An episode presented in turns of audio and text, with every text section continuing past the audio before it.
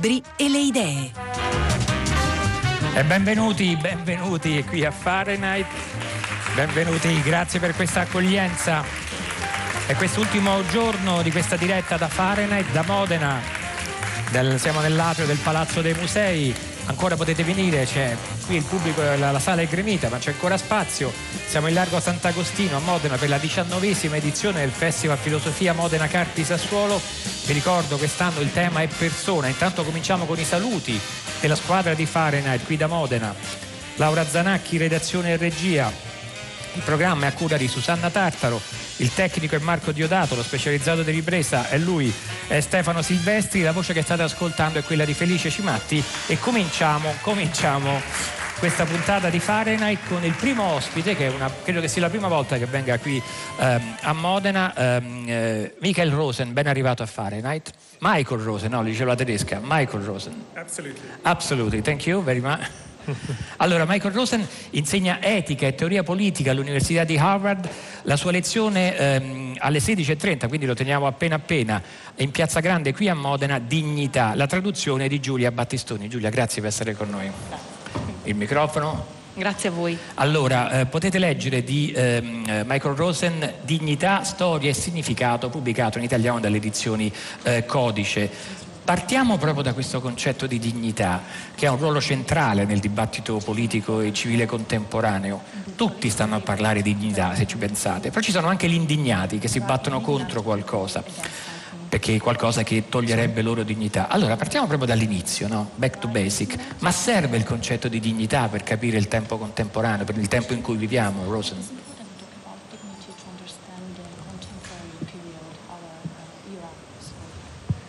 Yes, dignity is a very important concept because it's become a central part of the one resource that we now have to try to put a shared moral framework in our very divided world, namely the discourse of human rights.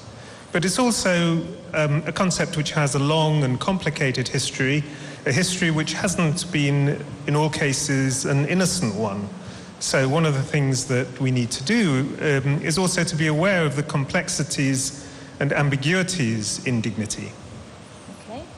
Eh, naturalmente il concetto di dignità è un concetto fondamentale, deve essere una risorsa nella discussione contemporanea, soprattutto nel dibattito per quanto riguarda i diritti umani. È un concetto che ha una lunghissima storia e la cosa fondamentale è che dobbiamo essere coscienti dell'ambiguità di questo concetto. Allora, qual è questa ambiguità? Cominci a darci qualche elemento per disambiguare almeno alcuni degli usi di questo concetto.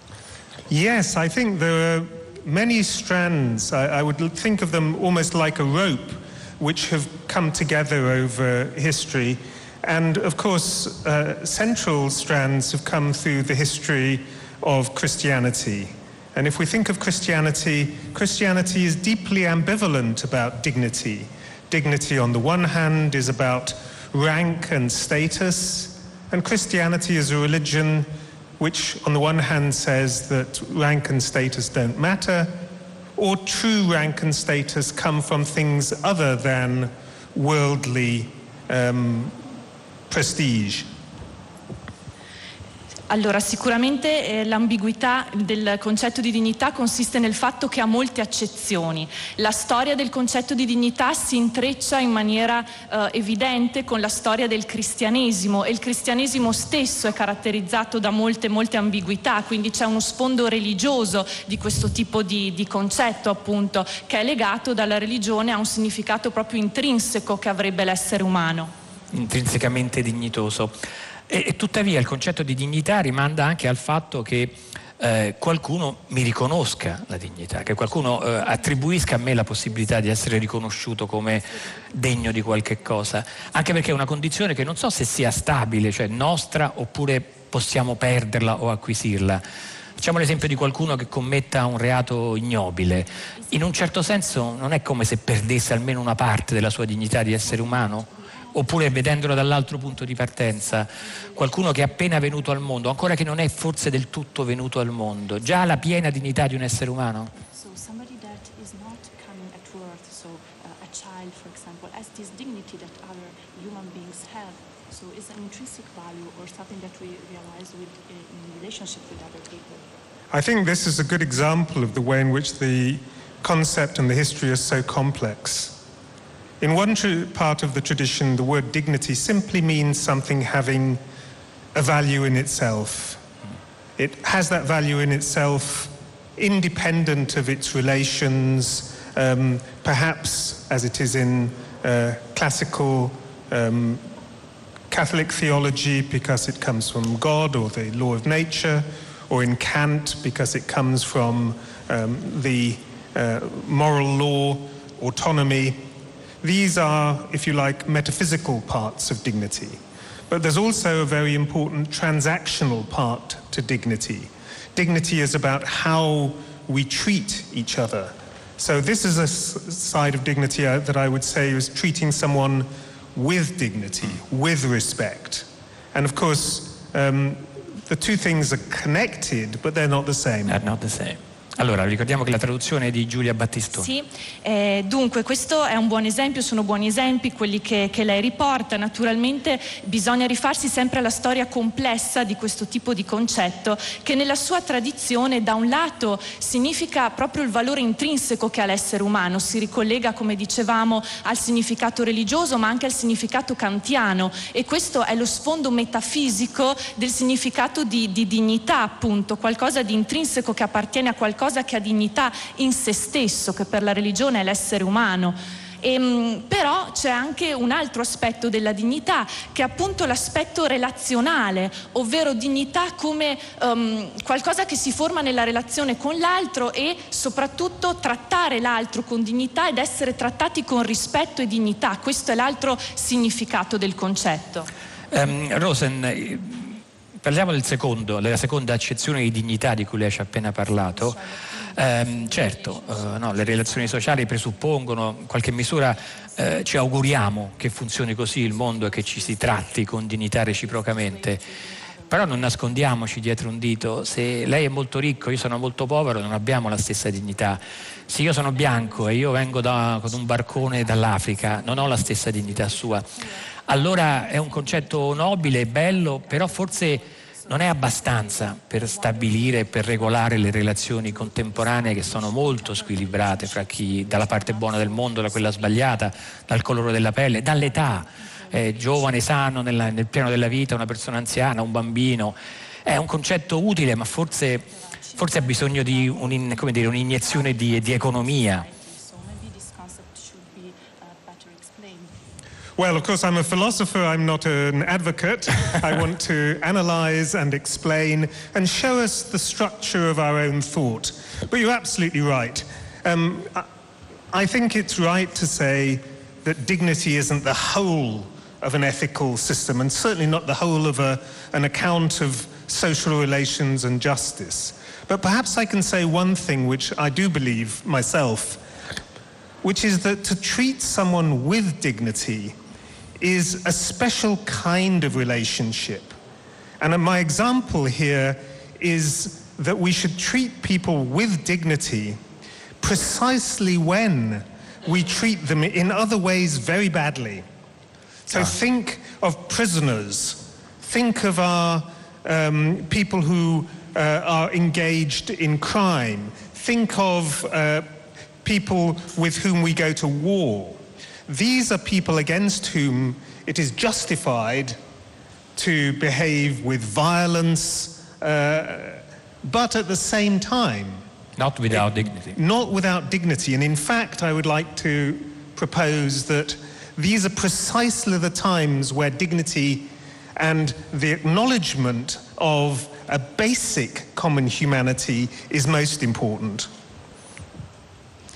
Certamente sono, sono d'accordo con quello, con quello che lei dice, io sono un filosofo, cerco appunto di analizzare la struttura, la storia di questo concetto, ma eh, quello che ho da dire è che naturalmente la dignità è un concetto fondamentale quando si parla di relazioni sociali, di giustizia, ma ricordiamo che trattare qualcuno con dignità è un tipo speciale di relazione che, ehm, di cui diveniamo diciamo, coscienti proprio considerando i casi in cui si, tra- si tratta qualcuno non bene bene, non nella giusta maniera, pensiamo ai prigionieri di guerra, pensiamo a queste condizioni in cui si è quasi giustificati a comportarsi con violenza, eppure dice il professore non senza dignità e quindi dice è proprio il tempo attuale che ci permette di, di arrivare a questa riflessione, ovvero che è necessario riconoscere un aspetto alla base di queste relazioni che è la dignità appunto.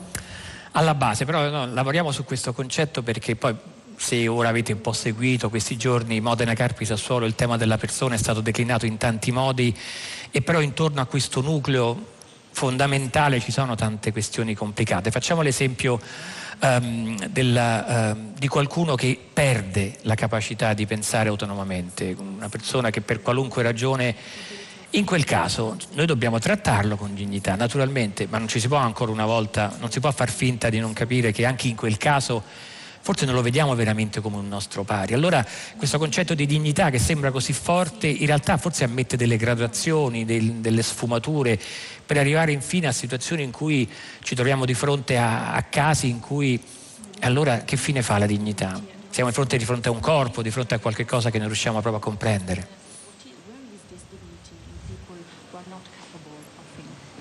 Yes, this is a very good point and a very good question. In fact, I would like to take it even further. It seems to me, and I hope you will all agree with me, that one of the most fundamental ways in which we treat uh, people with dignity is not just people who are losing their capacities, but people who have actually completely lost their capacities, people who are dead. We have a duty, I think, to treat the dead with dignity. And this is a very puzzling thing for a philosopher, because normally we think we have duties in order to respect someone who has a particular plan of life, to give uh, assistance to people's well being.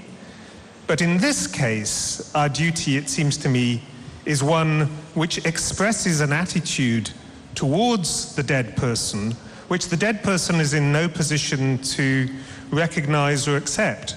Nevertheless, I hope you'll agree with me, this is one of the fixed um, ideas I have about dignity, that we do have this duty, and we're shocked when uh, dead people are mistreated, even though we all know that this isn't going to hurt them or prevent them from doing something they could otherwise have done. Giulia, Giulia Battistoni.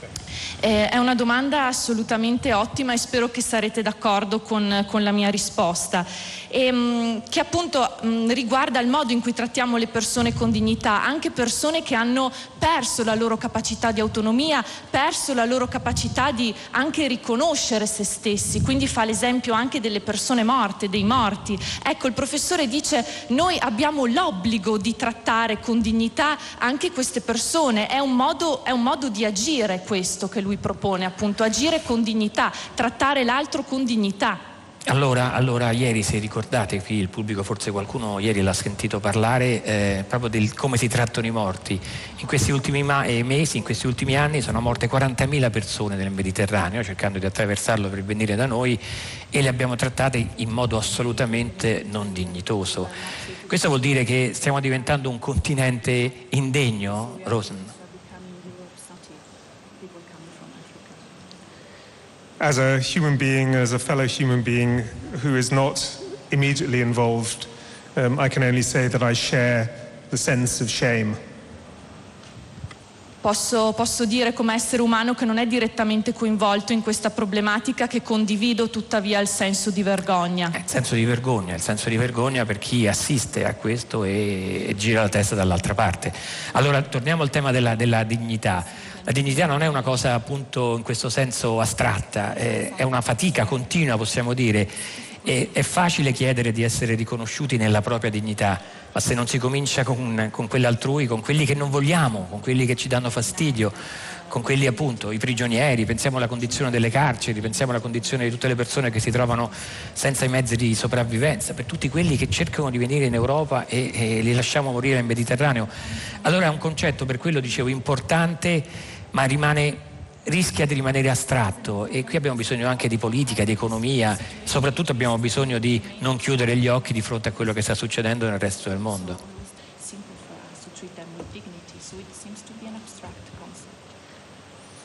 I think it is, of course, an abstract concept, but it is also um, a social practice which is embedded in cultures, but sometimes also across cultures. It's remarkable how much commonality there is between cultures about ideas of dignity. They have particularly to do with the way in which we have a duty to acknowledge weakness and not to exploit weakness. There are many different cultural ways of giving expression to this, but they seem to be common. You know, I could tell you between various Eastern cultures, Arabic cultures, African cultures, European cultures, ancient and modern, and probably other cultures I don't know about. Giulia. Sicuramente questo è un, concetto, è un concetto sicuramente astratto, però a questo punto dobbiamo prendere in considerazione quelle che sono le pratiche sociali e le pratiche culturali. Ci sono diverse culture, potrei parlare di cultura europea, cultura araba. Beh, allora dipende appunto dai doveri che una cultura ha di riconoscere le debolezze, questo è importante.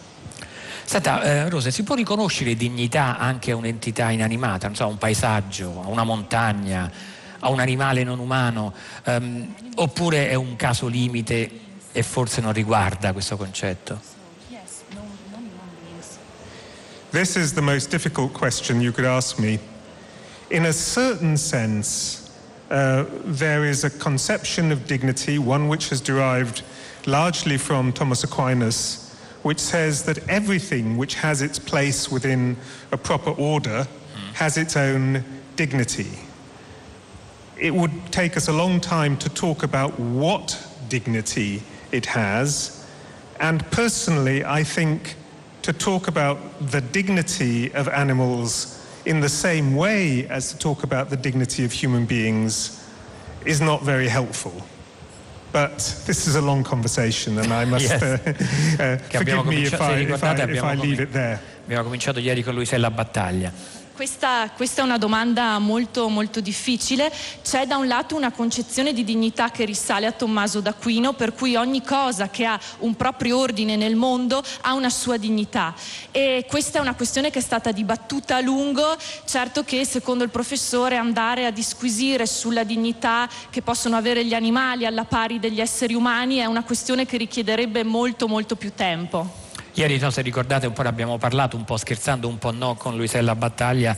Certo, viene più facile riconoscere dignità di qualche tipo a un mammifero, un animale che almeno così dall'esterno ci somiglia, ma se poi prendiamo sul serio questo discorso, riconoscere dignità a una mosca, a un insetto, beh, diventa tutta un'altra faccenda. Ehm, Rosa, due ultime questioni. Ehm, qualcuno che ha perso la dignità perché ha compiuto, ha compiuto qualche azione ignobile, qualche cosa che proprio ehm, è detestabile, tuttavia si può riprendere la dignità oppure è qualcosa che una volta perso si rimane comunque fuori dal- in un certo senso dal, dal giro degli umani?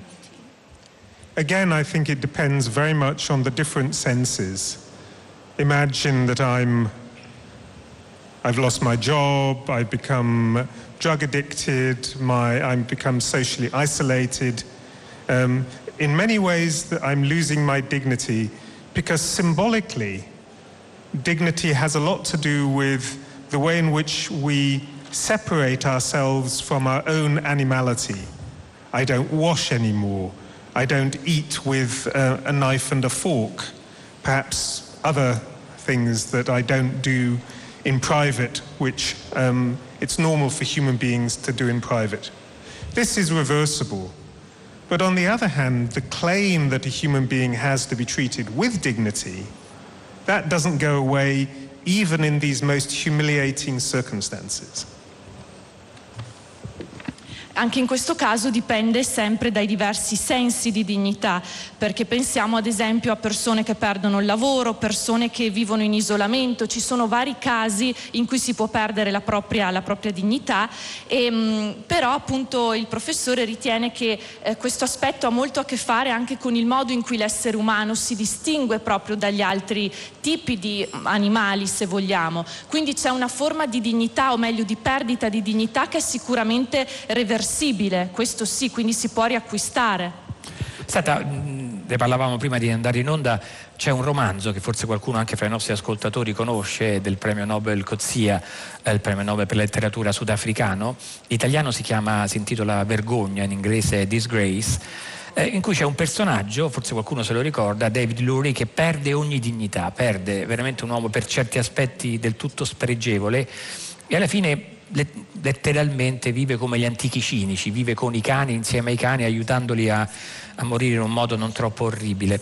È un romanzo straordinario, bellissimo, fra le tante ragioni, proprio perché ci dice che comunque anche in quella condizione quell'uomo ha qualche cosa che lo rende speciale, che lo rende appunto non semplicemente eh, qualche cosa di totalmente spregevole. Era un po' questo quando pensavo prima, le chiedevo eh, se c'è un'operazione attraverso cui è possibile tornare a essere qualche cosa appunto, anche riconoscersi come dignitoso, pur in una vita che ormai ha preso una piega completamente eh, disgraziata appunto, infelice, di vergogna.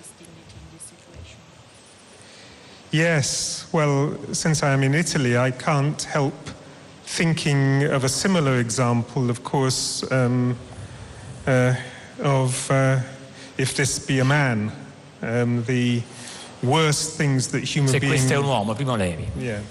The worst things that human beings have done to one another have tried to reduce one another to the status of mere things and animals um, is an emblem of the horrors of the 20th century, um, I'm afraid that they're not just fiction. Sì, ehm, appunto parlando, parlando dell'Italia non posso, pre, non posso, non pensare a un esempio che è quello appunto di Primo Levi, che è narrato nel testo Se questo è un uomo, in cui appunto si vede quello che gli uomini si sono fatti l'un l'altro e rappresenta uno dei più grandi er- orrori del XX secolo. Senta, le chiedo un'ultima cosa e poi eh, è già qui nel palco, nel, nel, in platea, fra poco salirà qui sul palco Carlosini, però le chiedo, è la prima volta mi sembra di capire che lei viene qui al Festival Filosofia di Modena c'è tutto questo pubblico, non sono specialisti di filosofia, sono persone interessate alla lettura, alla cultura, amano la loro città, sono qui per sentire questo professore che viene da Harvard. Che impressione le fa? Che se quando ora tornerà negli Stati Uniti le chiederanno ma com'è l'Italia? Com'è, com'è Modena? Com'è questo paese di cui abbiamo notizie molto strane, molto stravaganti? La sua esperienza, che esperienza è stata? Well, of course, I'm a guest, so I, you would expect me to be positive. and this is difficult because, in fact, I am incredibly positive. This has been the most marvelous experience. I'm uh, full of admiration and gratitude to you all for being here. And I'm, I would like to say to you most sincerely that this is not just uh, because I'm trying to be polite.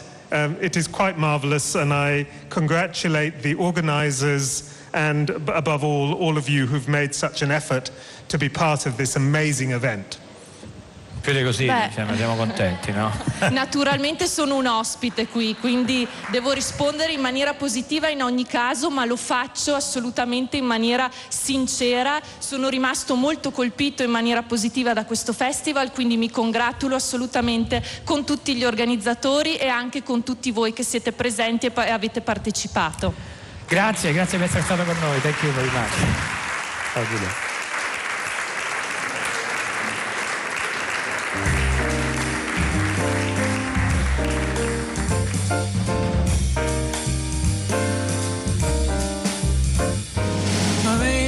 on roses and whiskers on kittens, bright copper kettles and warm woolen mittens, packages tied up with strings. These are a few of my favorite things. Green colored ponies and crisp apple strudel, doorbells and sleigh bells and schnitzel with noodles Wild geese that fly with the moon on their wings. These are a few of my favorite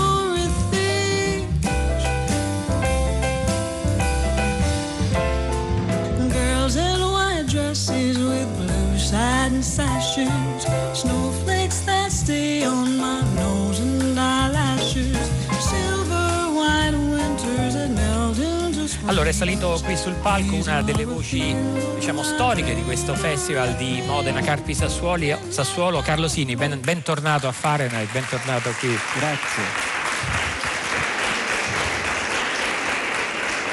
Carlo Sini ha insegnato filosofia teoretica all'Università di Milano, la sua lezione oggi è un titolo particolarmente interessante perché come spesso succede con, con il pensiero di Carlo Sini, eh, ci fa vedere le cose da un altro punto di vista. E ora sentite che titolo, corpo, l'umano come automa, come come automa, ci hanno sempre detto lo spirito, l'anima, siamo qualcosa di diverso. Questa mattina ne parlava a Sassuolo. Um, l'ultimo libro, abbiamo questo qui che abbiamo qui sul palco, è un dialogo con un biologo, um, Carlo Sini, Carlo Alberto Redi, Lo specchio di Dioniso, Quando un corpo può dirsi umano, pubblicato dalle edizioni Yaka Book. Eh, Sini, partiamo da questo titolo. Corpo, questa, questa massa di ciccia, grasso, viscere, è, è un automa. No, lo penso anch'io forse, temo, ma in che senso? Ma eh, la distinzione che proponevo questa mattina era tra due livelli che poi alla fine problematicamente però si identificano. E il primo livello lo definivo ciò che non può in alcun modo essere, come dire, rifiutato. Ciò che, come dire, sta prima di ogni giudizio, sta prima di ogni valutazione, sta prima di ogni cultura e che è così comune a tutti, ma così problematico per tutti. E insomma, per farla breve, questa cosa che non si può rifiutare, è semplicemente che siamo qui. Tutti sono nel loro qui. Essere nel proprio qui vuol dire essere nello spazio di un corpo, nella strozzatura si potrebbe dire di un corpo che noi possiamo soltanto spostare. Sino a che va bene. Eh, non, sino a che va bene. Senza essere sempre troppo ottimisti. E quindi questo, come dire, è, è l'irrefutabile. E questa irrefutabilità va guardata in maniera problematica perché tutto quello che noi ne possiamo dire, compresa la parola corpo, è questo che i filosofi giocano su, queste, su questi paradossi, no? io ho detto corpo, ho detto male, perché devo avere un corpo per poter dire corpo, devo avere una lingua per poter dire corpo, devo avere una tradizione, una storia. E allora ecco i due aspetti che dicevo si distinguono e si implicano, che siamo qui nel nostro corpo, il che è irrefutabile, incancellabile, ma che ci siamo nel modo di una cultura e quindi di un automa. Io sono da tempo in, in, battaglia con coloro che pensano che la tecnica sia una conseguenza dell'uomo. No, è l'uomo che è una conseguenza della tecnica, il che significa semplicemente che l'uomo è il prodotto del suo lavoro e che il lavoro dell'uomo, a differenza di ogni eh, dire, confronto col mondo vivente animale, è sempre un lavoro strumentale. È sempre l'aver usato strumenti esocorporei. L'uomo soltanto usa propriamente, poi gli animali si avvicinano, certi animali si avvicinano, ma eh, la differenza rimane poi in quello strumento esostomatico unico al mondo che è il linguaggio. Ecco, soltanto gli uomini entrano nella conoscenza del mondo attraverso un lavoro esosomatico che si traduce in strumenti e che si traduce in quello strumento universale che è il dialogo, il discorso, la lingua. Se guardiamo le cose sotto questo profilo, allora la situazione del qui, quella che non si può cancellare, che va comunque presupposta, la situazione del qui però è sempre determinata dal come dal come noi siamo qui, dal come i miei genitori mi hanno insegnato il pappo e il dindi, diceva Dante, no? da come la mia cultura mi ha allevato, il lavoro degli altri, tutte le cose che mi circondano e che io a mia volta contribuisco a modificare, perché c'è una modificazione continua. Se entriamo in questo ordine di idee è finita ogni ontologia, è finita ogni metafisica, è finita ogni pretesa che una istituzione, che una persona, che una tradizione si presenti come assoluta. Quello che si presenta è l'assolutamente in cammino, non relativo, eh, in relazione, che è un'altra cosa, assolutamente in cammino, in una trasformazione perenne del nostro essere qui, presupposto fondamentale, ma anche del nostro essere qui come siamo.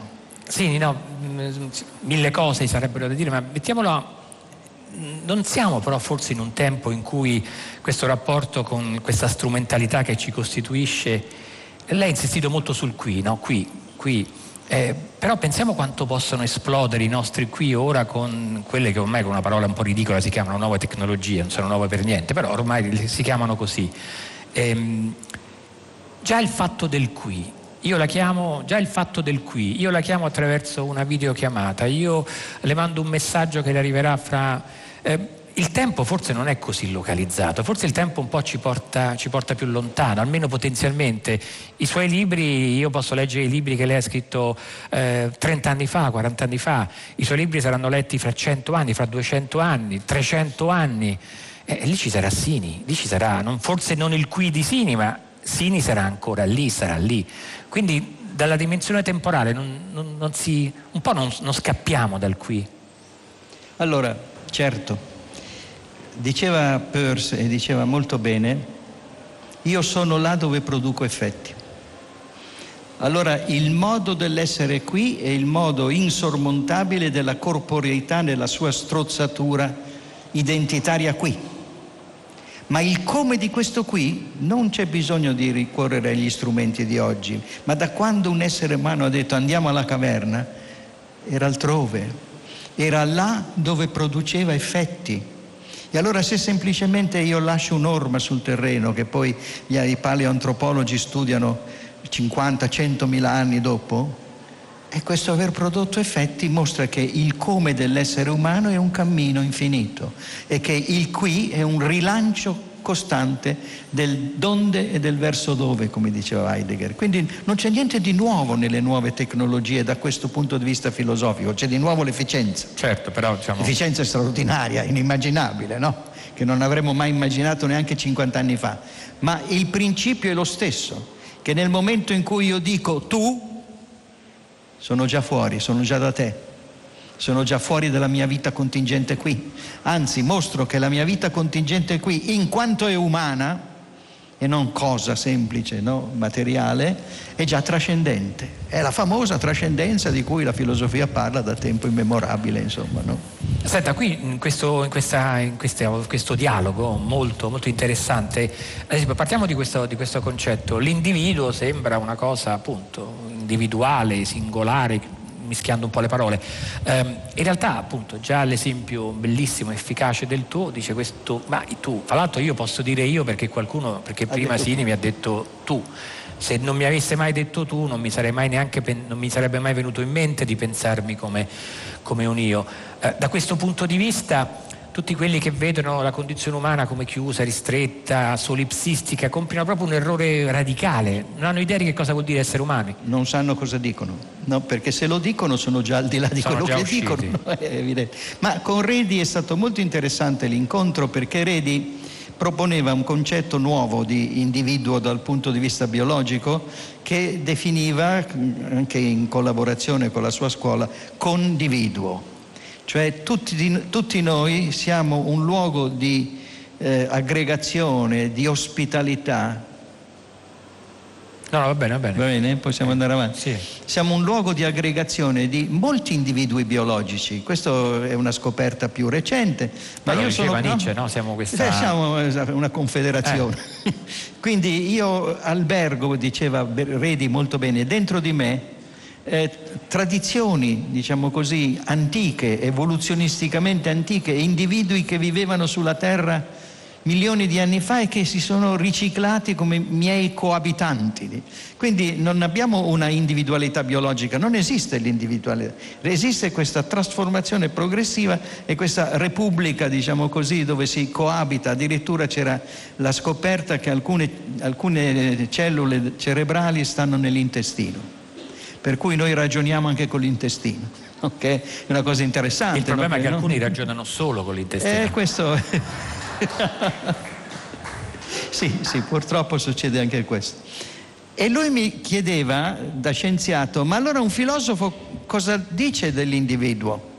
Visto che voi filosoficamente, da Aristotele, anche prima, in avanti, sostenete l'unicità spirituale, e io gli dicevo, gli rispondevo grosso modo così. L'individuo non è un concetto biologico, non è il risultato di una ricerca specifica con i suoi strumenti, appunto, perché solo gli strumenti ci danno conoscenza, è una riflessione sulla natura sociale del sé.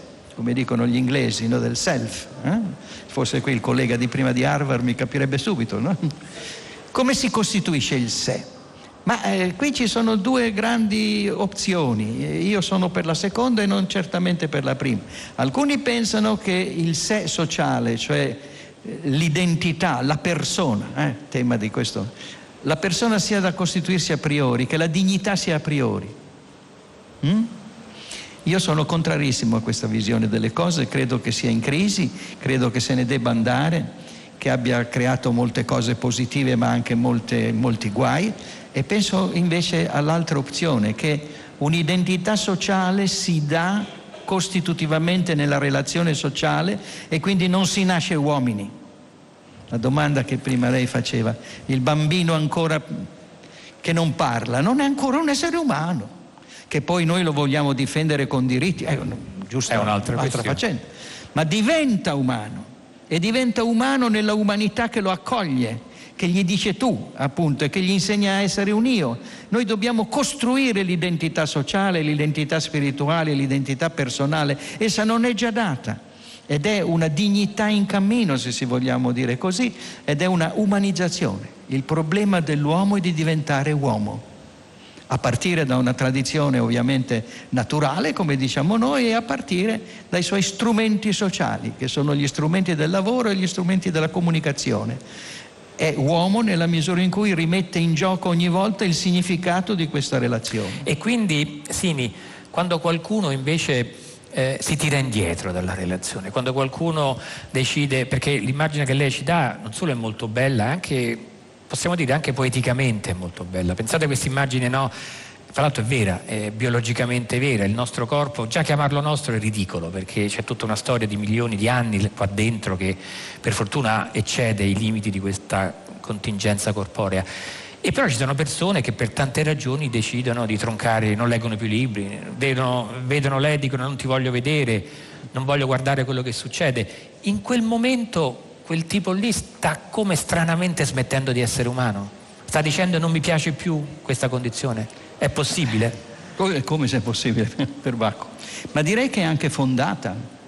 Se noi consideriamo il dualismo da cui siamo partiti, io sono anzitutto un corpo, ricevo un corpo, sono nato in una corporeità che non mi sono dato da me e che non mi è data dalla cultura umana, è trasformata dalla cultura umana. Allora è evidente che io come essere umano che ha questa duplice facciata, diciamo così, viene da altrove e diventa umano nella relazione, e ci sono due giochi da giocare e che tutti noi eh, sempre giochiamo. Il primo è il gioco naturale e il gioco naturale ha fatto della strozzatura del corpo il fondamento della vita.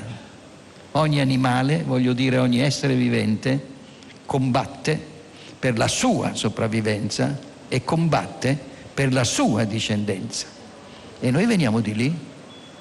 Quindi se leviamo un po' di, grattiamo un po' dietro la crosta il professor Sini, combatte per la sua sopravvivenza e combatte evidentemente per generare, come diceva Nietzsche, il mio evoluzionismo sta in ciò che voglio creare esseri come me, questa ambizione. E questo c'è, la negazione di questo è appunto l'entrata nella socialità, l'entrata nel dialogo, l'entrata in uno strumento esosomatico che chiede il sì prima del no. Chiede sempre che tu sia d'accordo perché se no non capiresti neanche cosa ti dico. Ma questa mm, comunità che decide insieme, che decide dialogando, è incarnata in corpi che vogliono sopravvivere e vogliono generare. E questa è tutta l'etica umana, signori tutta la morale dei millenni e millenni di cultura e civiltà è incentrata sull'educazione di questo spirito, diciamo, naturale di sopravvivenza, di volontà, di successione, per metterlo d'accordo invece con la comunità sociale, con la comunità ideale, con lo spirito. Quello che si eh? chiamava appunto spirito. Senta, eh, un po' una, una, questione che abbiamo in parte posto prima a Rosen, ma ieri ne abbiamo parlato eh, a lungo e ci ha risposto in modo molto accorato eh, Luisella Battaglia. Um, un piccolo umano ancora non umano al di qua dell'umanità nel senso pieno, comunicativo, relazionale, eh, ci aspettiamo che prima o poi ci restituisca questa sorta di, di prestito che gli facciamo eh, e poi dopo parteciperà pienamente, alle, si spera, alla comunità umana. Facciamo l'esempio però di, eh, di un animale non umano, qualunque animale umano, cioè tutto questo scimmiocentrismo è intollerabile, gli animali se sono importanti sono tutti importanti. Ma facciamo un esempio ancora più radicale, no? gli studi eh, anche qui scoprono l'acqua calda, ma facciamoglielo dire che hanno scoperto l'acqua calda che anche le piante hanno una vita sensibile. No, certo. Eh, qui fuori sono degli alberi bellissimi, non so se l'hai visto, proprio qui alla fine di quel sito ci sono questi alberi, non so se vi piacciono, si chiamano bagolari, alberi che hanno delle radici profonde, che resistono al vento. Quell'albero lì in qualche modo partecipa della comunità umana oppure è soltanto un pezzo di natura verde che sta lì? Partecipa sì della comunità umana, ma forse sarebbe bene dire il contrario, noi partecipiamo, no? Siamo noi che partecipiamo. Il problema è sorto, diventa così attuale perché nel passare delle generazioni della storia umana, di questi 200.000 anni di Homo sapiens, come pare che siamo, abbiamo progressivamente conquistato il pianeta e abbiamo progressivamente, come dire, padroneggiato le forze della natura in un certo senso. Nella misura in cui questo è avvenuto noi diventiamo responsabili, cioè dobbiamo diventare responsabili oltretutto nel nostro stesso interesse e quindi è la natura che è inserita nella società ed è la società che deve fare della natura il luogo della sua custodia. Ce la siamo voluta noi questa situazione, adesso la dobbiamo custodire. E quindi naturalmente se viene meno un albero, se viene meno un essere umano, viene meno una parte di me. Non c'è dubbio su questo. E abbiamo bisogno di tutta un'etica no? nuova, di una visione morale nuova. I nostri giovani lo stanno capendo, molti giovani no? quando manifestano per il clima, qualcosa del genere hanno evidentemente capito, no? che loro sono anche nelle foreste equatoriali che tutti siamo nelle foreste equatoriali e che la visione criminale, egoistica, che vede nelle forze della natura semplicemente eh, i proventi economici che ce ne possono derivare, la traduzione in quell'oggetto mistificato che è il capitale, no? che non è più un oggetto strumento della crescita, ma è un oggetto che ha la crescita in se stesso, quindi in sostanza è un tumore. Ecco, se non vediamo questo siamo davvero perduti e allora umanizzazione del pianeta e pianificazione dell'umano vengono a coincidere, vengono ad essere il medesimo, se ce la facciamo. Senta, torniamo per un momento a, a, all'altra visione rispetto a quella che lei ci sta proponendo perché, perché, appunto delle due immagini no, che ci ha dato Sini del, del, modo di intendere l'individuo, l'individuo come federazione di, di, tanti altri individui che poi continua nella natura e negli altri, oppure chi pensa che l'individuo è unico, è proprietario, eh, è quella cosa lì e poi dopo di lui il diluvio. Ehm, eh, al momento però Sini vince questa seconda ipotesi. Io sono io, io tocca a me, io compro, io vendo e poi quello che verrà dopo non mi riguarda. Sì, questo vuol dire che siamo ancora troppo naturalisti, che non abbiamo fatto della natura quello che la vita eterna richiede, cioè il suo riconoscimento collettivo e non semplicemente la sua incarnazione provvisoria. Qui molti problemi ci sono, no? Com- come è nata la vita su questo pianeta? La scienza se lo chiede. È evidente che la vita su questo pianeta è nata secondo una logica che la comunità umana in qualche modo disattende, no? E il problema, la soglia vera sulla quale dobbiamo combattere culturalmente, per cui è, importante un festival dedicato alla filosofia, è che la parola umana è un automa, è artificiale, è artificiosa, ha la grandezza in se stessa come potenzialità, ma anche la disnaturalità. E se non ci rendiamo conto che noi continuiamo a frequentare in maniera superstiziosa il linguaggio, che lo scienziato frequenta in maniera superstiziosa, crede davvero che esistano i buchi neri, le cellule, e non si rende conto che questa è una costruzione del linguaggio sociale, del lavoro sociale, non che sia falsa o che non sia, non sia vera, è il punto di arrivo di un lavoro col quale l'essere umano ha rotto i ponti con la natura.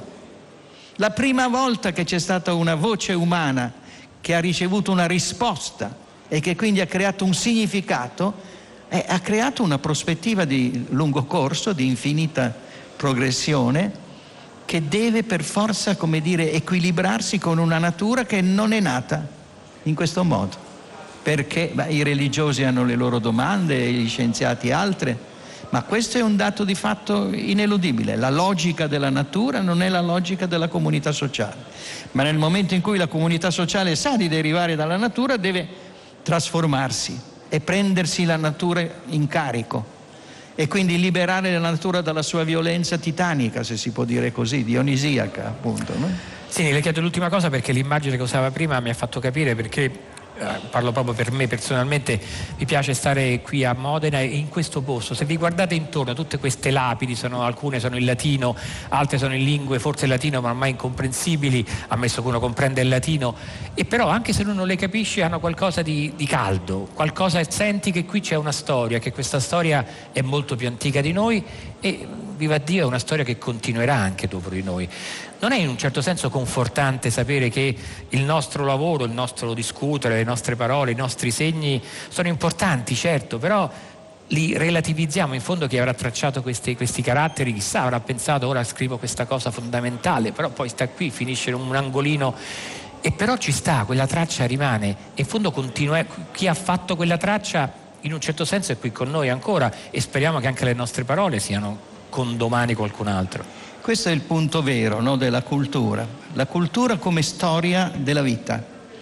Gli scienziati equivocano quando parlano di storia relativamente alla natura. La natura non ha storia, perché non ha costruzione simbolica, no? La costruzione simbolica comincia con la scrittura quando eh, Adamo, Eva, Caino e Abele cominciano a potersi parlare, no? E allora a lasciare tracce che indicano la storicizzazione della natura. Noi non stiamo facendo altro che storicizzare la natura, da quando abbiamo cominciato a, a comprendere che si potevano coltivare le messi, che si potevano allevare. Cos'è allevare gli animali? Cos'è coltivare le messi se non storicizzare una natura che in sé storica non è? Che è cosmica. Siamo di fronte a questo universo sconosciuto, no? Ne conosciamo il 5%, ragazzi. E questo universo sconosciuto non è storico. Dov'è che sarebbe? Quale occhio da fuori può guardare l'universo? Siamo noi che lo storicizziamo con i nostri strumenti, con i nostri circuiti di elettroni e di, e di eh, subatomiche, subatomiche energie. Quindi il compito è storicizzare questo pianeta sapendo che viene da altrove. E, e questo è il grande mistero. E che per fortuna non finisce con noi e che per fortuna acquisendo una storia acquista un senso umano. Sini, grazie, è bellissima questa grazie lezione oggi, veramente bella, grazie Sini.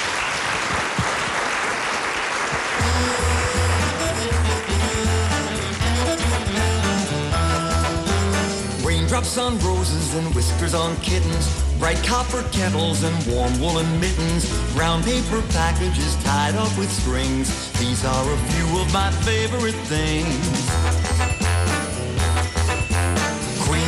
Ponies and crisp apple strudel, doorbells and sleigh bells and schnitzel with noodles. Grazie a Carlo Sini, ricordiamo questo libro che ci ha dato alcuni spunti per la discussione che abbiamo appena avuto con lui, Carlo Sini, Carlo Alberto Redi, Lo specchio di Dioniso, quando un corpo può dirsi umano, Iacabu, sta salendo qui sul palco, ben arrivato, grazie. Un'altra voce nuova, qui, grazie. Siedi anche te. Allora, sale qui sul palco una voce nuova per il, il Festival di Filosofia Modena Carpi Sassuolo. È un filosofo tedesco, Michael Quante, insegna filosofia pratica all'Università di Münster. Um, è qui con noi oggi la sua lezione eh, magistrale, ieri scusate, la sua lezione magistrale si intitolava Autonomia personale. È con noi per la traduzione Maria Grazia Portera. Bentornata Maria Grazia, questo for you. Herzlich willkommen. Grazie.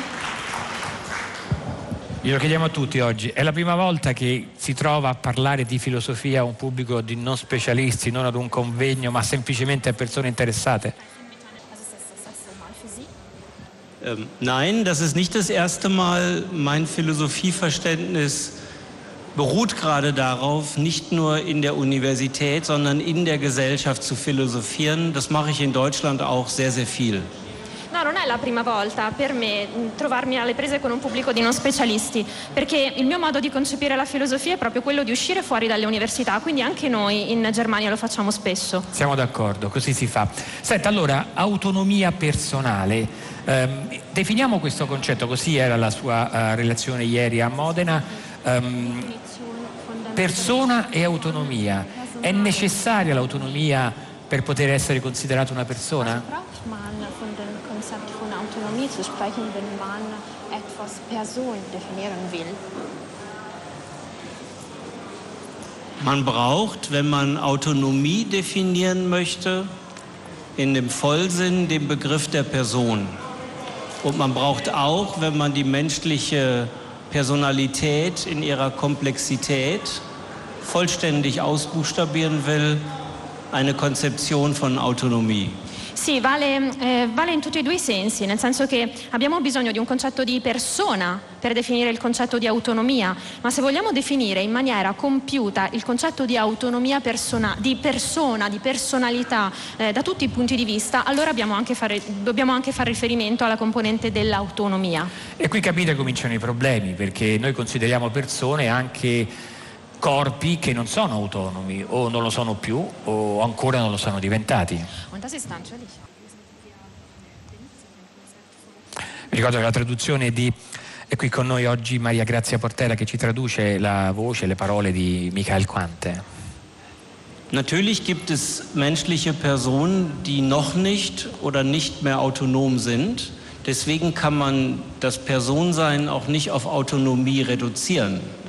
Aber unsere ethische Vorstellung eines gelingenden guten Lebens schließt in der Regel ein, Autorinnen des eigenen Lebens zu sein. Das ist zumindest in modernen westlichen Gesellschaften ein zentraler Wert. Es gehört zum Telos der Person, aber es gibt Menschen, die das Telos nicht erreichen können. Das ist richtig. Sì, certo, ci sono ehm, delle persone che non sono più autonome o che non lo sono più, e però nella nostra o concezione. non lo sono ancora. O non lo sono ancora, naturalmente. E però nella nostra concezione etica di una vita ben riuscita è necessario che noi ci sentiamo autori e autrici della nostra vita. Quindi, naturalmente, questo concetto dell'autonomia, dell'essere autonomi è fondamentale, ma non si può ridurre l'essere persona all'essere autonomo. È proprio il punto è proprio il punto. Diciamo, questo fra l'altro eh, ci permetterebbe di avere un'etica che non sia soltanto riservata agli esseri umani, per i quali diciamo no, di essere autonomi è una caratteristica importante. Se come poco fa diceva Sini vogliamo considerare in senso etico anche eh, le entità eh, naturali, non so, un albero o un animale non umano, dobbiamo ammettere che eh, il concetto di autonomia è importante ma non è più definitorio. Perché appunto pensate all'esempio di un albero, un albero sicuramente non è autonomo nello stesso senso in cui può essere autonomo un essere umano. Man muss sich das so vorstellen, dass man zwei Fehler vermeiden muss. Man muss erstens vermeiden, den Wert des Personenseins ausschließlich in der Autonomie zu sehen. Es gibt sehr viele wertvolle und sinnhafte Aspekte des Personenseins unabhängig von Autonomie.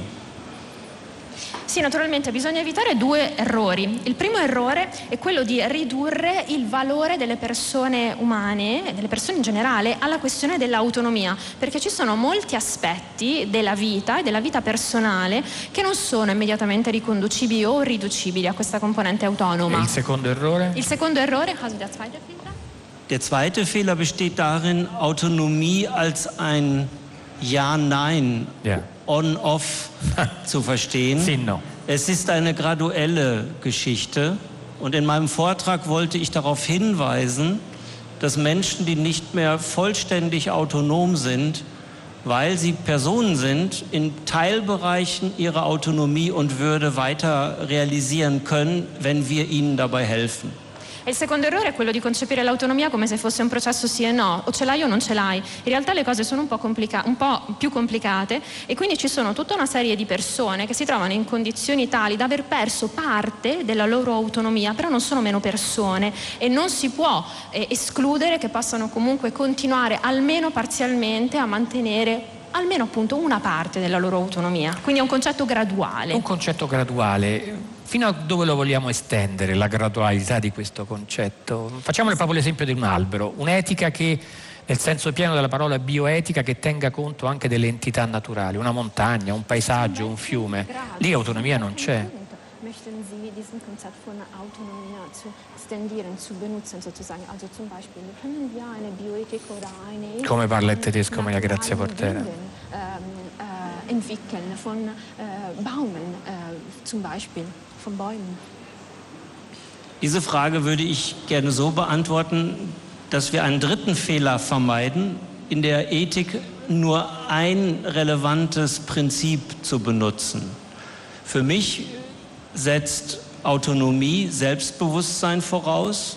Das bedeutet, dass wir für ökologische Fragen, für Technikphilosophie, vielleicht für intelligente Maschinen andere ethische Prinzipien benutzen müssen.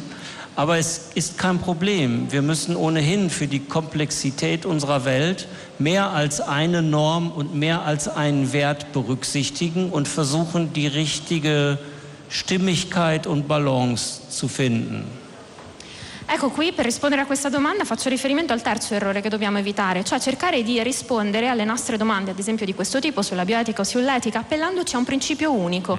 Non è possibile appellarsi a principi unici, nel senso che eh, ovviamente parlare di autonomia e di eh, personalità, di personalità e di vita umana sensata è anche sviluppare una sensibilità ecologica, ma rispetto a macchine intelligenti, a entità naturali, ad alberi, come si diceva nella domanda, non possiamo utilizzare gli stessi principi che utilizziamo per le persone e per il gradiente di autonomia a cui facciamo riferimento in relazione alle persone. Quindi il punto è utilizzare principi diversi per rispondere a domande così complesse, appunto salvaguardando il carattere di complessità di tutte queste questioni. Voleva Und es ist trotzdem so, dass es auch Berührungspunkte gibt. Ich mache ein Beispiel. Wenn Sie einen sehr, sehr alten Baum, der 300, 400 Jahre alt ist, sehen, dann hat dieser Baum eine Geschichte, die in seinem Körper, in der Struktur dieser Pflanze verkörpert ist. Und genauso haben sie in Menschen ihre Leben verkörpert. Und auch das sind ästhetische und ethische Erfahrungen, die unsere Frage nach Sinn und Wert und dem Guten mitbestimmen. Also das ist kein Schwarz-Weiß-Gemälde, sondern ein sehr komplexes und faszinierendes Gebilde. È una storia complessa, nel senso che eh, restiamo alla, all'esempio dell'albero. Noi ci troviamo di fronte a un albero che ha una storia, ad esempio a un albero che è vecchio centinaia di anni, ha una struttura che è di un certo tipo proprio motivo della storia che ha vissuto, che si è incorporata nell'albero. Allo stesso modo gli uomini incorporano la loro storia che diventa parte del loro stesso corpo, della loro pelle, dei loro muscoli e qui è una questione estetica ed etica insieme il modo in cui eh, accade questo incorporare la propria storia. Quindi tutte quante le questioni legate al senso e al valore non possiamo rispondere a questioni di questo tipo come se fossero bianche o nere, sì, sì o no, no, sono molto più complesse. Ancora voleva precisare? Und noch ein anderes Beispiel. Vielleicht kennen einige von Ihnen das bei schwer dementen Angehörigen, die nicht mehr in der Lage sind zu sprechen, zu kommunizieren, dass es eine Art die Körperbewegung, der Mimik, ein Lächeln gibt, die uns an die Person erinnert, die dieser Mensch einmal war. Und das ist ein ethisch sehr wichtiges dialogisches Moment. Das sind die Reste der Persönlichkeit und der Integrität, die lange noch bleiben, auch wenn die Autonomie erloschen ist. Und ich möchte, dass wir diese Aspekte in unserer Pflegeethik und in unserem Umgang mit unserem eigenen Leben wertschätzen und bewahren.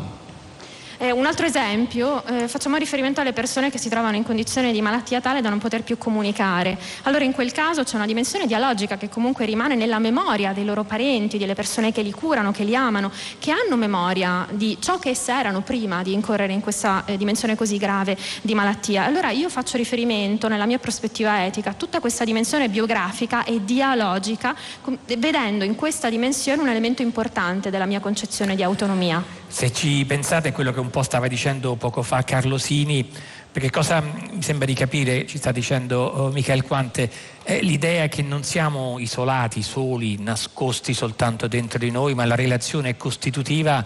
E allora torniamo al caso appunto di qualcuno che progressivamente perde autonomia, ma qualcuno ancora non ce l'abbia, oppure qualcuno che non l'abbia mai avuta. Questo non toglie che è comunque in relazione con qualcun altro. E mi sembra di capire, vediamo se è d'accordo, che anche una situazione in cui, in cui, qualcuno dipende da qualcun altro, bene, anche quella è una forma paradossale di autonomia, anche la dipendenza è una forma di autonomia.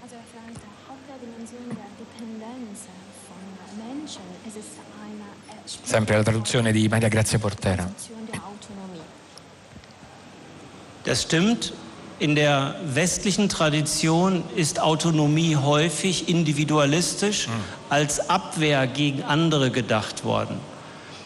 Wenn man anthropologisch guckt, können wir auf viele Weisen nur gemeinsam Autonomie realisieren. Wir sind als kleine Kinder, als arbeitsteilige Gesellschaft und als ältere Menschen auf vernünftige Institutionen und Solidarität angewiesen. Der Autor oder die Autorin des eigenen Lebens ist eigentlich eine Gruppenerzählung und keine individuelle, einsame Geschichte. Und ich möchte, dass wir eine Gesellschaft haben, in der ein Miteinander mhm. zur Ermöglichung von gemeinsam gelingendem Leben und nicht eine marktmäßige oder sportmäßige Wettbewerbsgesellschaft das Grundprinzip sind. Und eine Philosophie, die für mich wichtig ist, hilft mir auch, die Frage zu beantworten, wie ich mich selber zu meinem eigenen älter, abhängiger und sterblich werden verhalten sollte.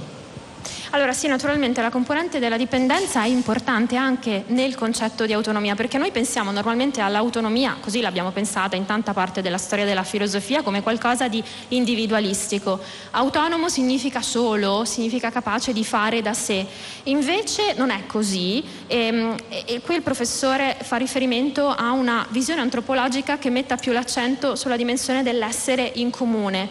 Quindi ci sono eh, bambini, i bambini ad esempio, prendiamo il caso dei bambini, bambini oppure le persone anziane che sono dipendenti non da una sola persona, ma da un insieme di istituzioni, da un reticolo di persone. Quindi la dipendenza è comunque inserita all'interno di un contesto relazionale essa stessa. E quindi qui il punto della prospettiva etica del professore è pensare una società nella quale si faccia riferimento proprio a questa rete sociale, anche istituzionale, che possa rispondere alla domanda di crescente dipendenza, ad esempio, della terza età.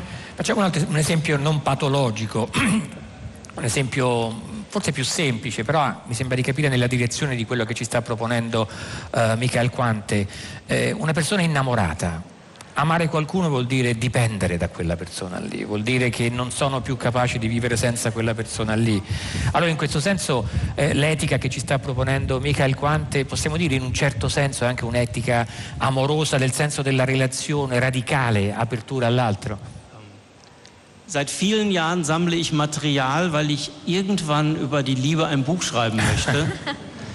die Liebe ist etwas, wie Adorno sagt, wo man schwach sein kann, ohne Stärke zu provozieren, wo man Individualität und Schwäche zeigen und gemeinsam lieben kann. Das ist eines der faszinierendsten Phänomene und ich glaube, die Erfahrung der Liebe ist die Wurzel dafür, dass Menschen Sinn im Leben erfahren und Solidarität ausüben können. Eine Welt, die Liebe nur durch Stärke ersetzt, und Solidarität durch Wettbewerb wird für die Menschen keine lebenswerte Welt sein. Sì, davvero, è, ehm, è, un punto importante perché da molti anni raccolgo dei materiali proprio per scrivere un libro sull'amore a partire da questa, da questa prospettiva, perché la dimensione della dipendenza è molto rilevante anche nelle esperienze dell'innamoramento. Come dice Adorno, noi possiamo essere deboli e mostrarci deboli nelle condizioni mm, di innamoramento senza provocare, senza provocare la risposta dei forti che ci vogliono allientare, per così dire. Quindi c'è una dimensione della fascinazione che è anche una forma di dipendenza e quindi anche in questo caso la prospettiva del professore è quella di pensare a una società nella quale queste forme di dipendenza anche amorose possano concorrere a una rete di relazioni sociali che incrementino e contribuiscano questa solidarietà diffusa anche in relazione alla dipendenza. Michael Quante, l'ultima domanda che le facciamo è riferita alla storia della filosofia, perché non so se è un'impressione, ma l'idea che mi sembra trovare nelle sue parole di che cosa vuol dire essere umano, eh, ci sento una eco della filosofia marxista, dell'idea che eh, io non sono mai da solo, che la relazione è costitutiva, che dentro di me c'è la vita sociale e la vita storica e quindi costitutivamente siamo fatti degli altri. Sbaglio o ho ragione? Ich bin ein leidenschaftlicher Forscher von Marx, den ich als Philosophen lese, der zwei zentrale Elemente in seinem Denken hat. Eh, io sono un appassionato ricercatore e studioso di Marx, soprattutto della prospettiva filosofica Eh, di Marx. Avevamo qualche notizia. Sì, e, e- e penso che ci siano due tesi centrali a cui bisogna fare riferimento eh, approcciando il pensiero di Marx. Marx hat eine Anthropologie entwickelt, die den Menschen von seiner Leiblichkeit und seiner sozialen Verfasstheit denkt und nicht nur von der Ratio und der isolierten Autonomie. Das ist die eine wichtige Größe, ähnlich wie bei Fichte und Hegel. E la prima cosa è che Marx ha sviluppato un'antropologia nella quale il punto centrale è la corporeità, è la dimensione proprio della struttura corporea dell'essere umano e non tanto la sua razio, la dimensione razionale. E lo stesso si trova anche in Hegel, si trova anche in Fichte. Und Marx hat eine kritische Sozialphilosophie entwickelt, mit der wir soziale Institutionen, die für Menschen nicht geeignet sind, identifizieren und mit philosophischen Mitteln kritisieren können. Und auch das ist für mich ein ganz wesentlicher Teil. Wir brauchen vernünftige Institutionen, um unsere Menschsein realisieren zu können. Und die Welt ist leider voll unvernünftiger Institutionen und man kann mit Marx sehr gut zeigen, welche der Dinge zu ändern sind. Il secondo punto è che Marx ha sviluppato una filosofia critica della società e delle istituzioni, mantenendo questo punto sempre vivo, la capacità di esercitare continuamente una critica delle istituzioni con cui abbiamo a che fare. Oggi noi abbiamo bisogno di istituzioni che siano capaci di essere autocritiche e di eh, alimentarsi di principi di ragione, appunto ragione critica, perché quelle con cui abbiamo a che fare intorno a noi in questo momento non lo sono affatto. Vuole finire? No, un ultimo punto? Man muss allerdings auch sagen, dass man die kritische Sozialtheorie von Marx gegen die Interpretation des Marxismus benutzen muss, die aus ihm einen Kochmeister für schlechte Institutionen gemacht hat. Auch das ist eine zentrale Aufgabe. Aber es lohnt sich, diesen großen Denker wiederzugewinnen für unsere Anliegen. E certo non dobbiamo, di- non dobbiamo ridurre la teoria ehm, critica, la teoria della società, critica della società di Marx semplicemente a quello che ne hanno fatto i marxisti, perché in questo caso quello che hanno prodotto sono istituzioni sociali assolutamente non rispondenti agli scopi di cui abbiamo Ma detto. questo possiamo dirlo per tutti, se volete leggere la filosofia leggete i filosofi, poi proprio all'ultimo momento leggete quello che dicono di quei filosofi, leggete Marx, leggete Aristotele, leggete Hegel, poi dopo leggerete quello che hanno detto di loro. Grazie moltissimo Michael Quante, grazie per essere stato con noi, grazie a Maria Grazia durfte. Grazie. Vi ricordo che grazie. oggi la puntata andrà avanti fino alle 16.45, quindi più lunga rispetto a ieri e poi chiuderemo queste due ore quasi di Fahrenheit quest'oggi annunciando il tema del Festival di Filosofia del prossimo anno, ma intanto ancora stanno per salire altri ospiti.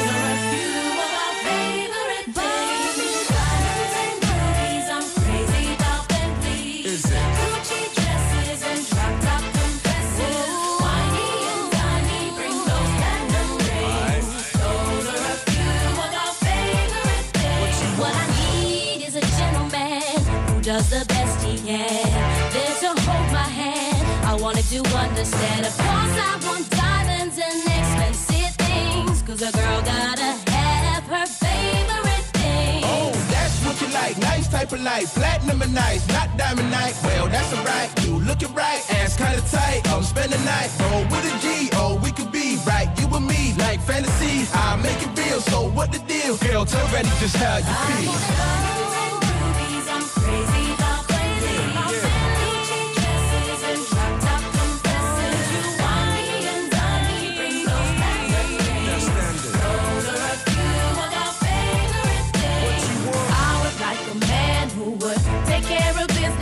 Still has the time to take me on a shopping spree.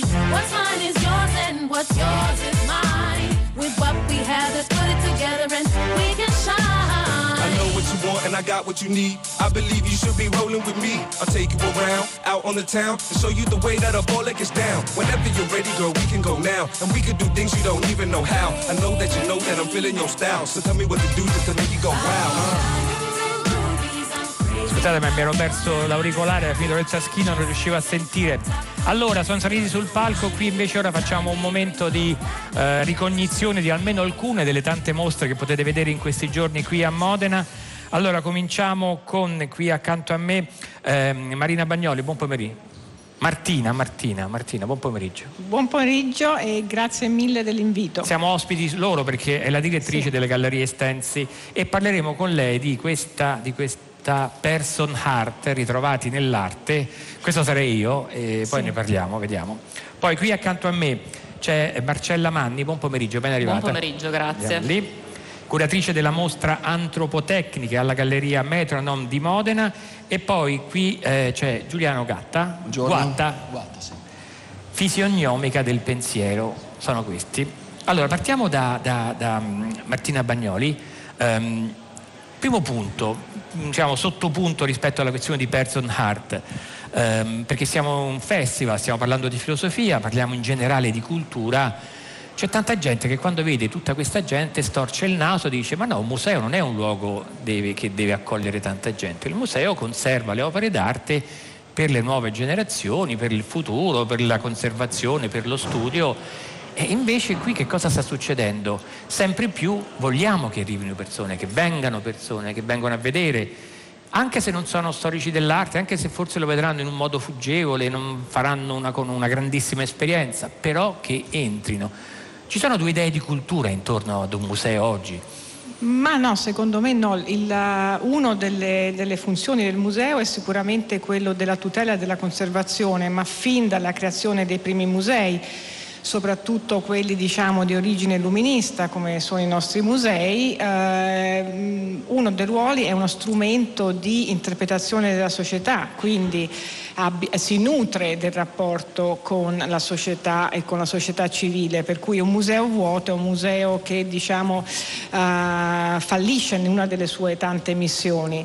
Eh, per questo motivo noi tutte le volte che c'è un festival cerchiamo di in- interpretare i temi profondi, filosofici che ci propone il festival in maniera diciamo un po' ludica, ma come tutti i giochi che ci inventiamo ogni volta hanno un sottofondo molto serio e questo è anche il caso di Person Art che ci siamo inventati Allora diciamo cos'è, poi vediamo se funziona. Allora, innanzitutto Person Art semplicemente è una, eh, una cabina que- come quelle delle fototessere di un tempo che adesso non si vedono quasi più, il visitatore entra, eh, scatta... Dopo una lunga fila. Eh, ma quello ci fa piacere, una lunga fila. Ehm, scatta la foto e poi eh, c'è un computer che diciamo matcha o cerca una, eh, una similarità fra il volto del visitatore e quello fra dei volti dei tanti quadri che sono in galleria.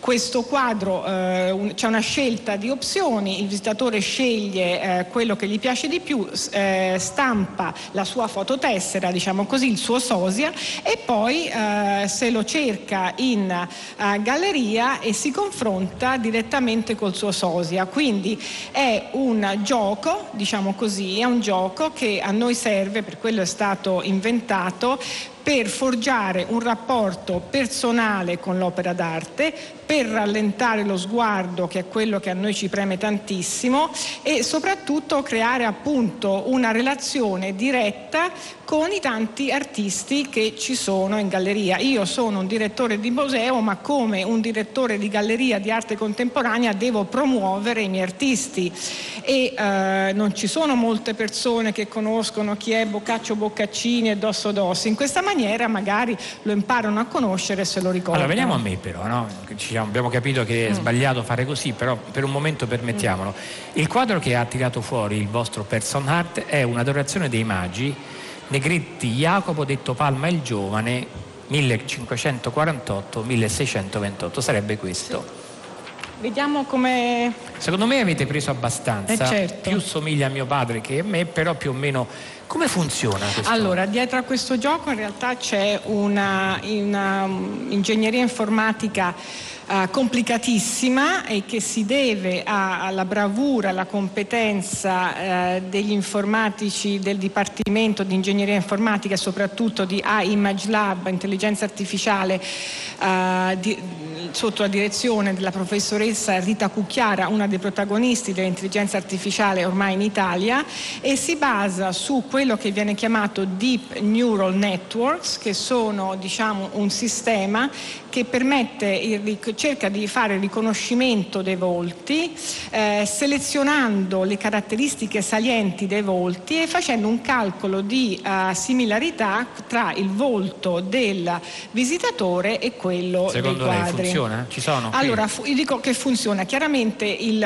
deve, deve paragonare con 150 opere, se ce ne fossero 2 milioni troverebbero ancora la somiglianza più forte, però come nel suo caso e come anche nel mio, adesso le racconto, io mi sono fatta la prova con i capelli lunghi che avevo eh, due giorni fa, poi Ah, li ha tagliati per noi di me fare? li sono tagliata per fare questa prova, no, mi sono tagliata in un momento così di follia e ho rifatto eh, person art e ho ricevuto la stessa risposta, per cui sia con i capelli lunghi che con i capelli corti ha trovato che era uno dei pastori nell'adorazione dei, eh, dei pastori di Boccaccio Sa perché Boccaccini. qui ha colpito? Perché, prende il naso, non prende solo gli perché occhi. questo ha i baffi, mio padre aveva i baffi.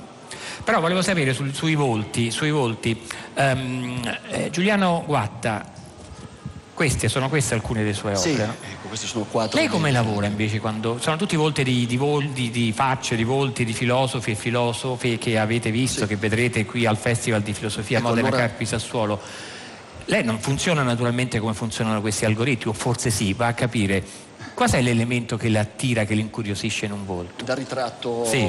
ma io in questo caso mi sono Intanto concentrato, mi sono concentrato sulla, sulla testa, appunto, infatti non, Non sui piedi. eh, busto, piedi, gambe non eh, sono stati completamente. Parli a loro? Sì. Eh, così, mm, tolti. Diciamo, ci sono, sono queste teste sospese. E appunto Fisionomica del testa pensiero alla la galleria D406 di Sì. Modena. Ecco, io ho pensato a- a questa, mm, a questa mostra come, diciamo, eh, mi sono impersonato nel festival eh, Filosofia Persona, mi sono autocommissionato eh, questi ritratti, eh, appunto, di, appunto, di ritrarre questi 54 ospiti e così concentrandomi appunto sulla- sull'elemento del volto e della testa, quindi eh, tralasciando tutto il resto. Appunto, a testa Una cosa che come- volevo chiederle, no? Li potete vedere, ehm, eh, qui riconosciamo Bodei, Cacciari, Severino, Galimberti. Poniamo che noi non sappiamo che questi sono filosofi, vediamo questi uomini.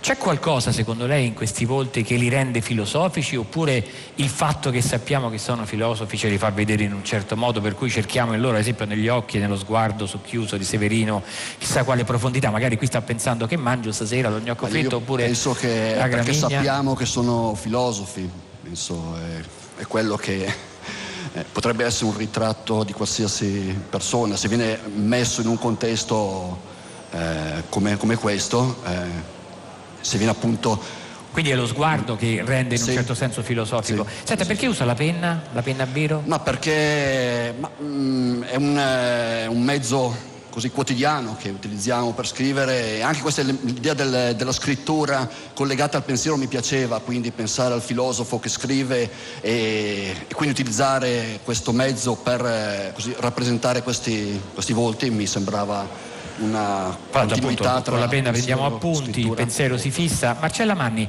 ehm, curatrice della mostra Antropotecniche alla Galleria Metronom di Modena, qui vicino.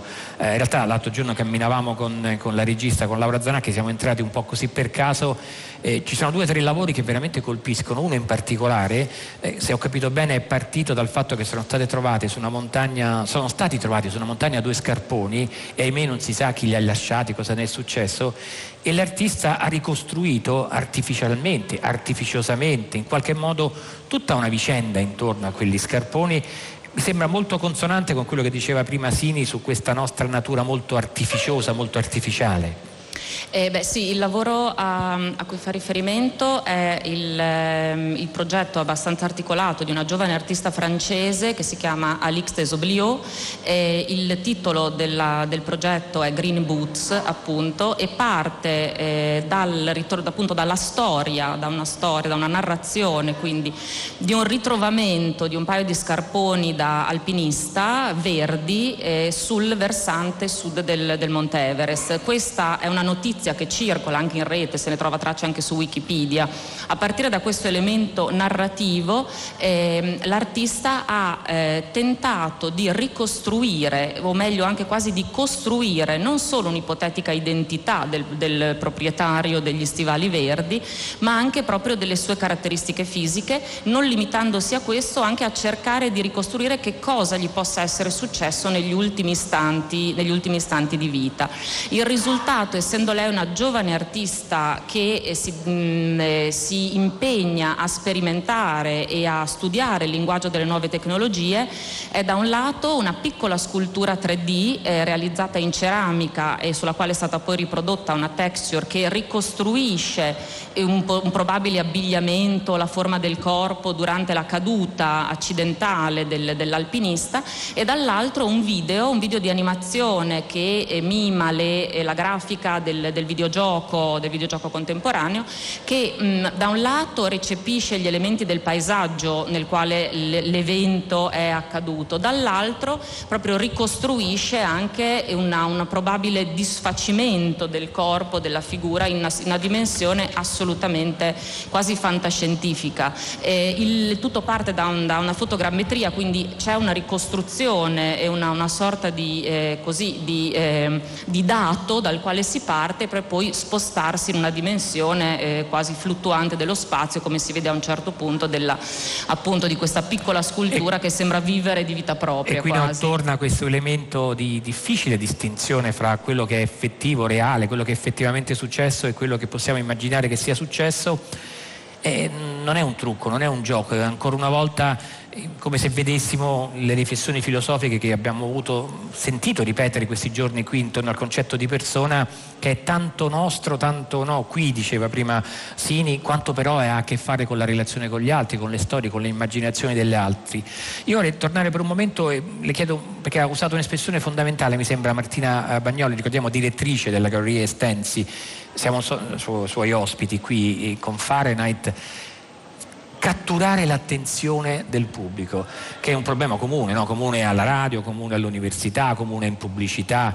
Ehm, ancora più difficile se uno ti fa vedere quadri meravigliosi, però roba che sta lì da centinaia di anni, sai che ti dico, io scendo e vado dallo gnocco. Sì, assolutamente. E questo, diciamo che questo nostro giocare con questo rapporto difficile che ormai ha il pubblico con, le- con l'arte del passato, con i grandi pittori del passato, eh, pone anche delle domande, se vogliamo, filosofiche, perché è chiaro che attraverso il rapporto personale, cioè aggiungendo l'io al rapporto con il quadro, si ha un successo diverso che se noi raccontassimo solo eh, la storia del quadro e dell'artista. E quindi questo è un commento un po' sulla nostra nostra società in cui siamo tutti molto presenti e D'altronde qui viviamo e dobbiamo fare i conti con il mondo come è fatto, no? Se siamo sempre lì a rimpiangere come era cent'anni fa, che noia, che noia. Grazie, grazie ai nostri tre ospiti. Allora ricordiamo Martina Bagnoli, direttrice delle Gallerie Estensi, abbiamo parlato con lei di questa person art, Giuliano Guatta, disegnatore, pittore, fisionomica del pensiero alla Galleria D406 a Modena, Marcella Manni, grazie per essere stata con noi. Grazie, grazie. Ricordiamo la sua mostra antropotecnica alla Galleria Metronom di Modena. Eh, fra pochi istanti salirà qui sul palco Emanuele Stolfi e parleremo ancora una volta della distinzione fra corpo e persona.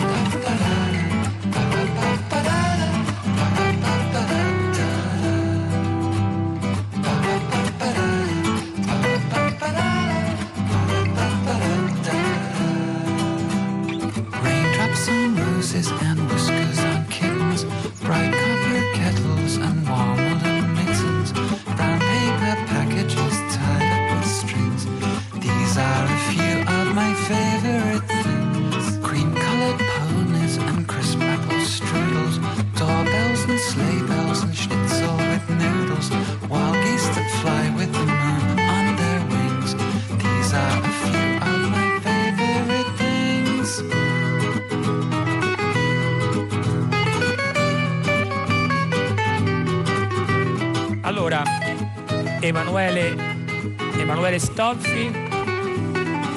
Emanuele Stolfi insegna storia del diritto romano all'Università di Siena. Di un li- parliamo di un libro che può essere anche interessante per i nostri ascoltatori, Il diritto, la genealogia, la storia, itinerari, pubblicato dal Mulino.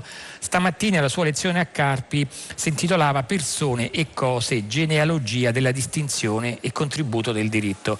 Questa è veramente la distinzione di cui si è parlato in, questo- in questa edizione del festival. Perché se uno deve dire ma che cos'è una persona? Una persona non è una cosa. Che cos'è una cosa? Non è una persona. Allora, eh, le chiedo Stolfi, questa distinzione che ci sembra evidente, banale, scontata, forse per un, per un giurista romano non era così scontata, se ha dovuto scrivere una legge, no? statuirlo, guardate questa distinzione, è la distinzione.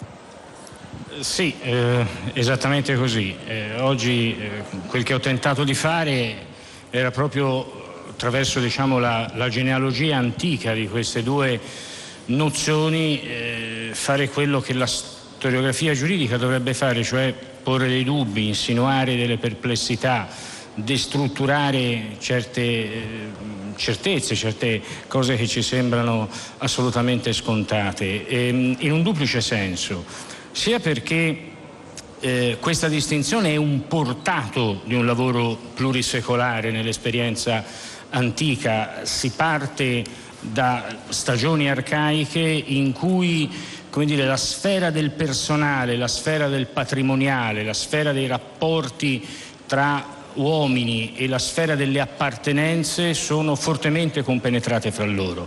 Non c'è quella cesura così netta. Stamattina ricordavo un, dato apparentemente banale, matrimonio, patrimonio, due parole che sembrano attenere ad ambiti completamente distinti ma che hanno una costruzione simmetrica su pater e mater, quindi hanno in qualche modo un'origine, un'origine comune. La parola famiglia all'inizio non, è- non vuol dire famiglia, vuol dire il patrimonio ereditario.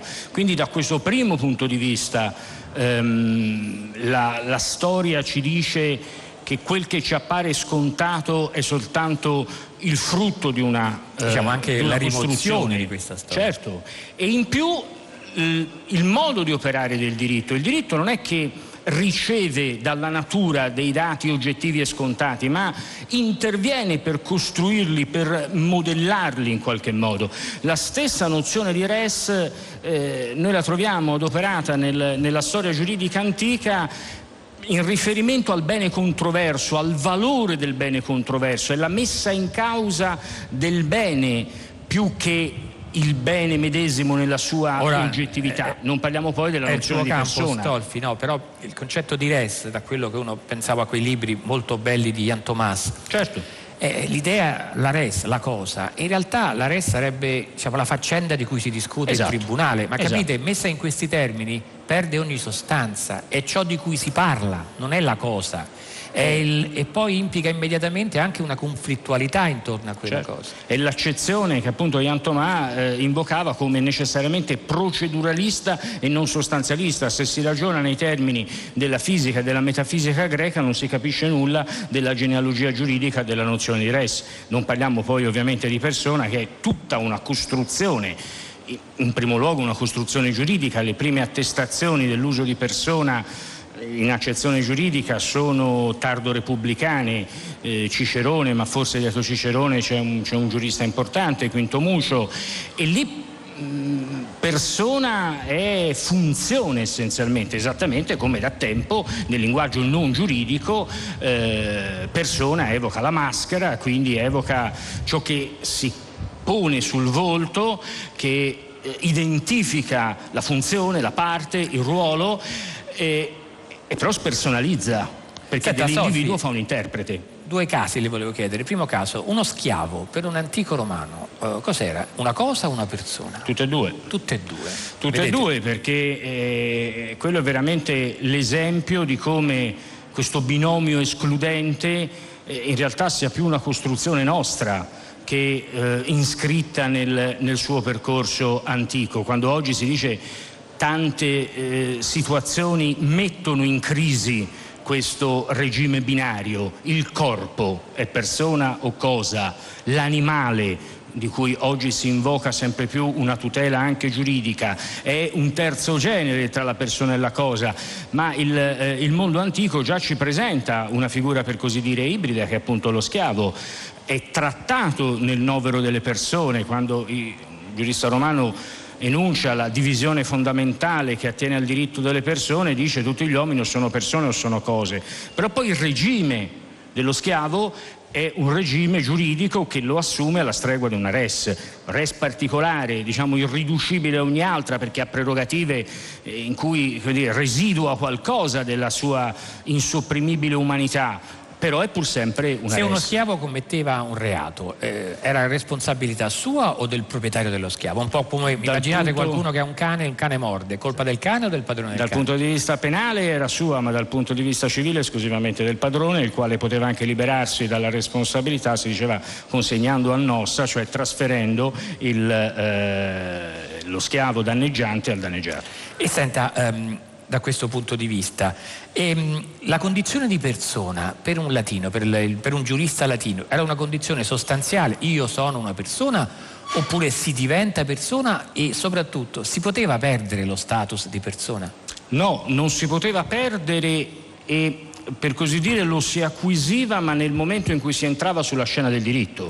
La metafora della maschera ancora funziona. Gaio non dice, eh, questo giurista a cui facevo riferimento, che la divisione fondamentale è delle persone, ma è, attiene al diritto delle persone, cioè è come se solo nel momento in cui io varco la scena del diritto assumo il ruolo formale, la parte di persona, nei due ruoli principali, libero o schiavo, se poi sono libero dire, ho delle sottoarticolazioni, posso essere padre di famiglia, sottoposto a poteri personali, eccetera. Se sono schiavo no, formalmente sono solo schiavo, non ci sono sottoclassificazioni. Non si perde la qualifica di persona, ma per una ragione molto semplice che marca la distanza fra l'idea antica, premoderna e quella moderna di persona, che l'essere persona non comporta necessariamente la titolarità di alcun diritto. Tant'è vero che appunto lo schiavo lo si riconosce persona, ma non per questo si ritiene che debba essere protetto dal diritto. Questo è il grande discrimine, diciamo, tra la storia premoderna e la storia che si apre da- dal XVII secolo in poi, dal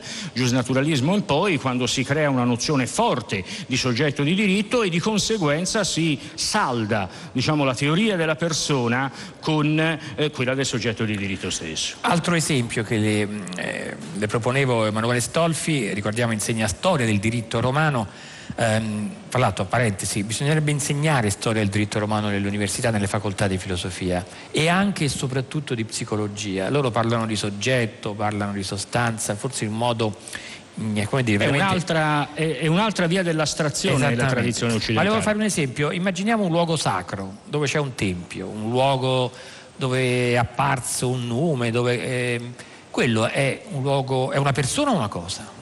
è una cosa ed è una cosa di diritto divino, è una cosa non appropriabile e non commerciabile. Qui c'è ancora Ian Tomà, eh, alcune riflessioni bellissime.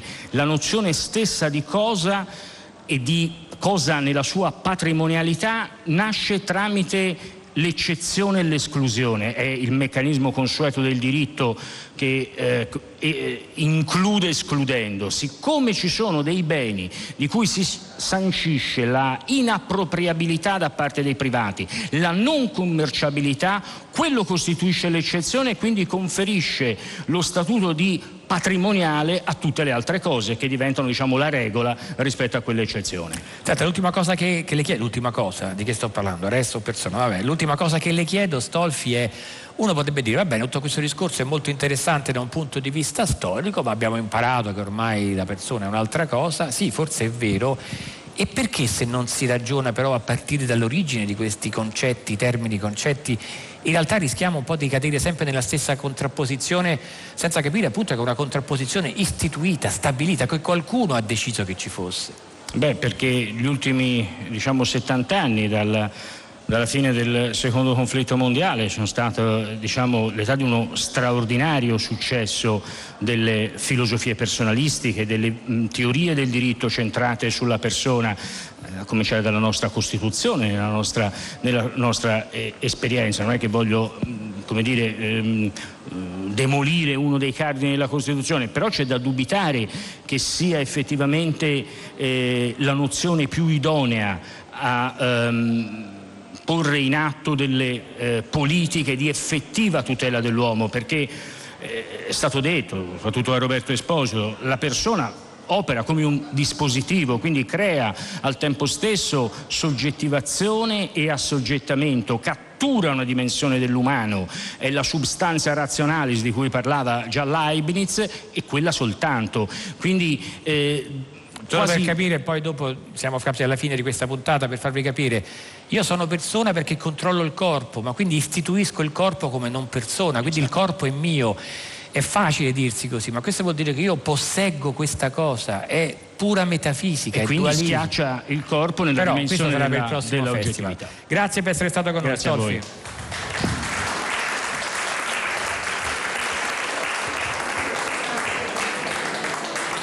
Allora, stanno salendo qui sul palco perché dicevo questa puntata di Fahrenheit, questa terza e ultima puntata di questa diretta da Modena ehm, rispetto agli anni scorsi finisce un po' prima, poi lasceremo la linea come ieri e l'altro ieri a Radio 3 a Matera, a Materadio salgono qui sul palco. Allora, Michelina Borsari, bentornata. Ci abbiamo visto in giro in questi giorni e poi qui accanto a me eh, Daniele Francesconi eh, che è il eh, direttore scientifico del festival.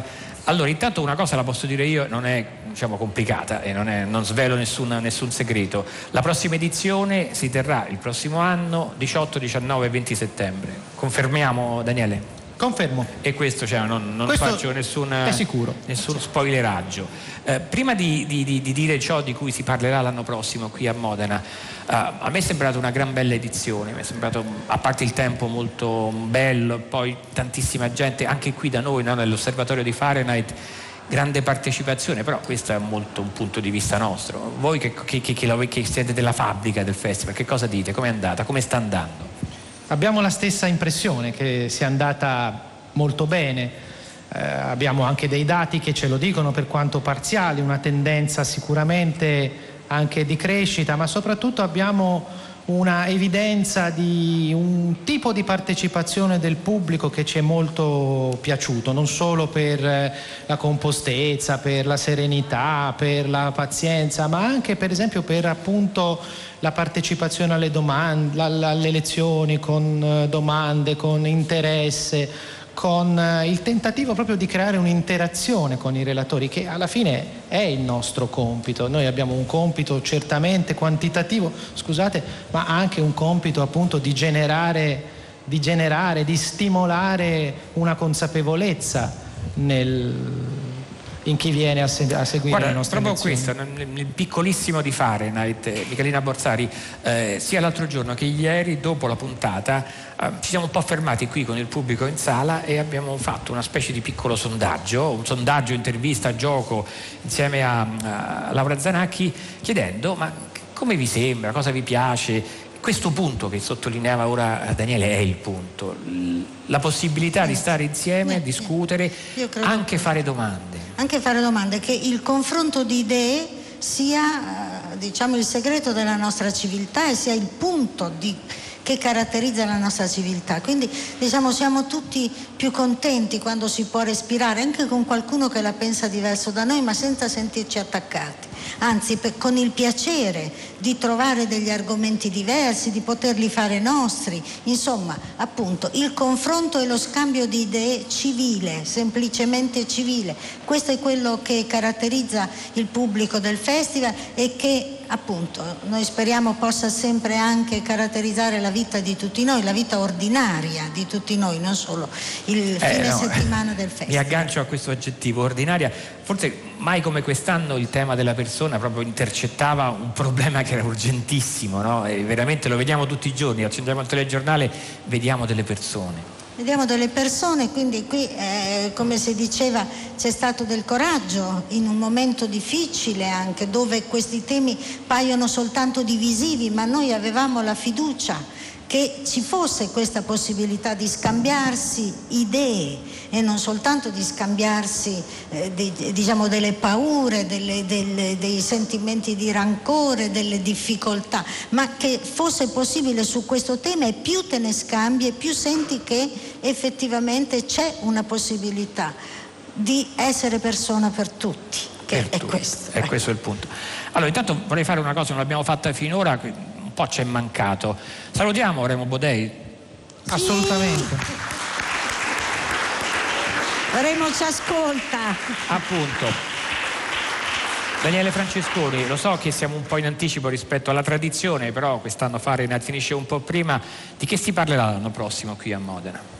Allora, il tema che abbiamo discusso, che è stato mh, elaborato attraverso vari confronti all'interno del comitato scientifico, che poi abbiamo condiviso e scelto per l'edizione 2020, è, è il tema macchine, persone, al plurale, dopo persone, macchine, ovvero una grande questione certamente della filosofia ma anche della nostra epoca, cioè il nostro rapporto con le tecnologie da diversi punti di vista. Prima di tutto che rapporto c'è tra il pensiero e le tecnologie, in che modo le tecnologie sono divenute intelligenti, in che modo abbiamo trasferito il nostro pensiero alle macchine, cioè abbiamo istituito competenze extracorporee. E poi quali implicazioni questo abbia per i rapporti sociali, per i rapporti di lavoro, ma ancor più per la- lo sviluppo della nostra stessa conoscenza, il nostro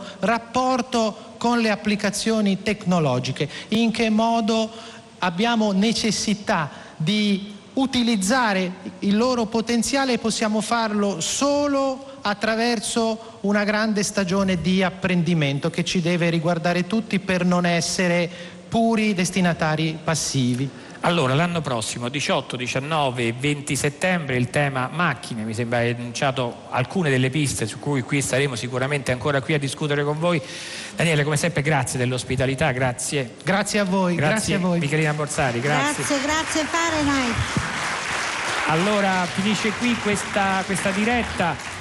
Prima ricominciamo con i saluti, ricordo la piccola squadra di Fahrenheit qui a Modena, Laura Zanacchi in regia, la- il programma a cura di Susanna Tartaro, il tecnico è Marco Diodato, lo specializzato di ripresa è Stefano Silvestri, la voce che ascoltate è quella di Felice Cimatti, io vi saluto caramente, vi lascio ora al GR, poi appunto Matera, da lunedì Fahrenheit torna con Tommaso Giartosio da Roma, ancora un saluto dal sottoscritto.